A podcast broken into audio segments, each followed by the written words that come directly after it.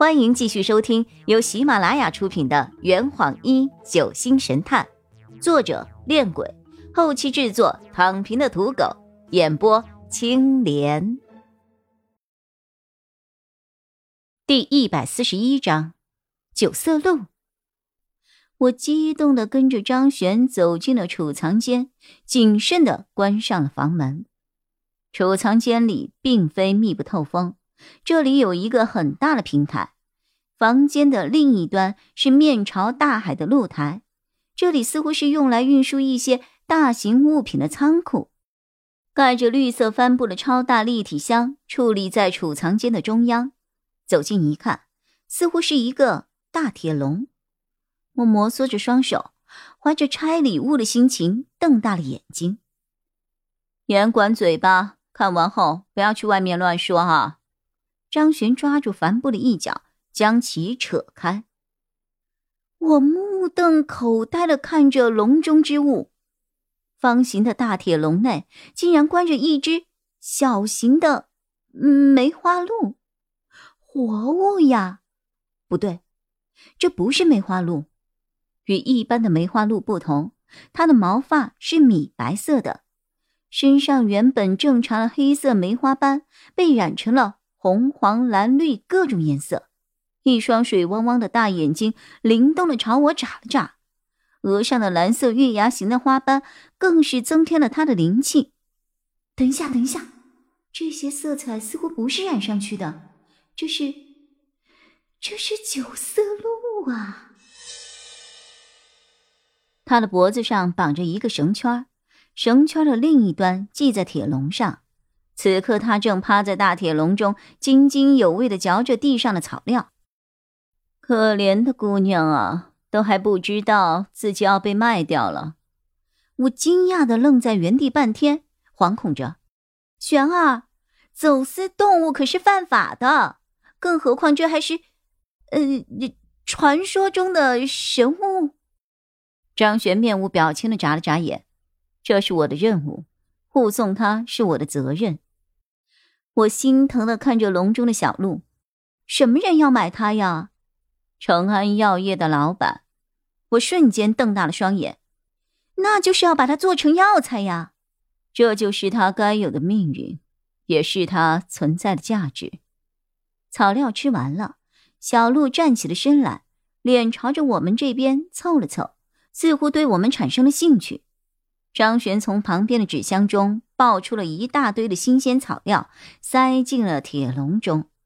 小鹿又蹲在地上，大口大口的嚼起来。看好了，不许任何人靠近。张璇对那两名保镖交代完后，便拉着我走出了储藏间。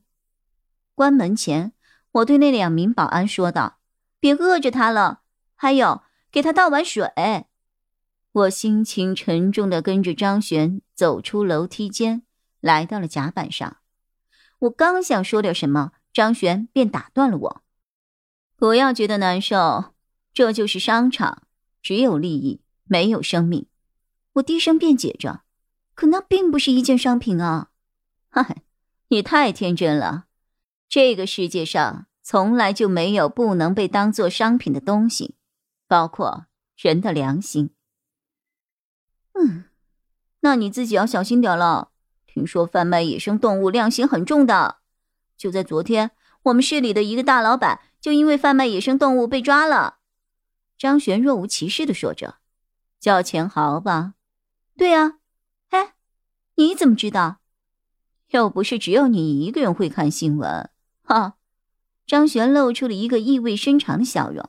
“啊，呃，哦，那个。”我可以经常去看看他吗？看他干什么呀？我戳着手指头，低着头。呃，你带来的那几个保镖看起来不太会照顾小动物的样子，所以我想，呃嗯，至少让他在被卖掉之前过得舒服一点。张璇漫不经心的看了我一眼，哼，好。我和张璇沿着船舷回到了船头。当我们正准备返回客舱的时候，刘念从船舱里跑了出来，朝一群刚刚上船的帅哥靓女们走了过去。领头的是一个体型略显娇小的短发女生，那群人看起来像个大学生，每个人的肩上都挂着一个背包，其中一个人拉着一个大号的紫色行李箱。刘念走了过去。你们好，我是扬帆号上的乘务员，我叫刘念。短发女生将益达的船票递给了他，十分的礼貌。姐姐你好，我是燕南大学的学生，假期约在一起旅行的。我们一共订了十间客舱。刘念接过船票，数了数，确认无误之后，便带领他们进了船舱。领头的短发女生在经过我们身边的时候，友好的同我和张璇握了握手，我们也十分礼貌的朝她微笑点头致意。奇怪的是，跟在她身后的男生都不约而同的向我们这边看了过来，我只得逐一的向他们点头微笑。后来我才意识到，他们只是被张璇的美貌所吸引，并不是同我打招呼。尴尬之极，尴尬之极呀！张璇即使脸蛋受了伤，但魅力值丝毫不减。客舱走廊内因为突然拥进了很多人，而变得十分的狭小。经过刘念的细心安排，这十位大学生分别住进了各自的房间，最后只剩下了张璇隔壁的二号房，以及临近洗手间的第八。和第十号房，一等舱中住的都是年纪相仿的青年男女，看来这一次旅行不会无聊了。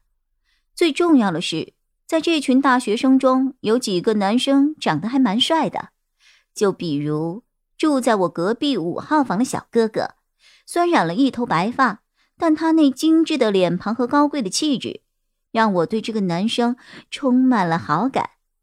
然而。我不敢主动去问他的名字。还有住在张璇对面九号房的那个男生，顶着一头随风飘逸的碎发，自信和热情几乎都要从眼睛里溢出来了。谈吐间刚毅随和，个性阳光开朗，朝气蓬勃，是一个魅力十足的精神小伙，跟死气沉沉、一身漆黑的洛佩完全相反。这坛已经喝完了，呵你猜出凶手是谁了吗？啊，老板，拿酒来。呃呃，更多精彩，请关注青莲嘚不嘚。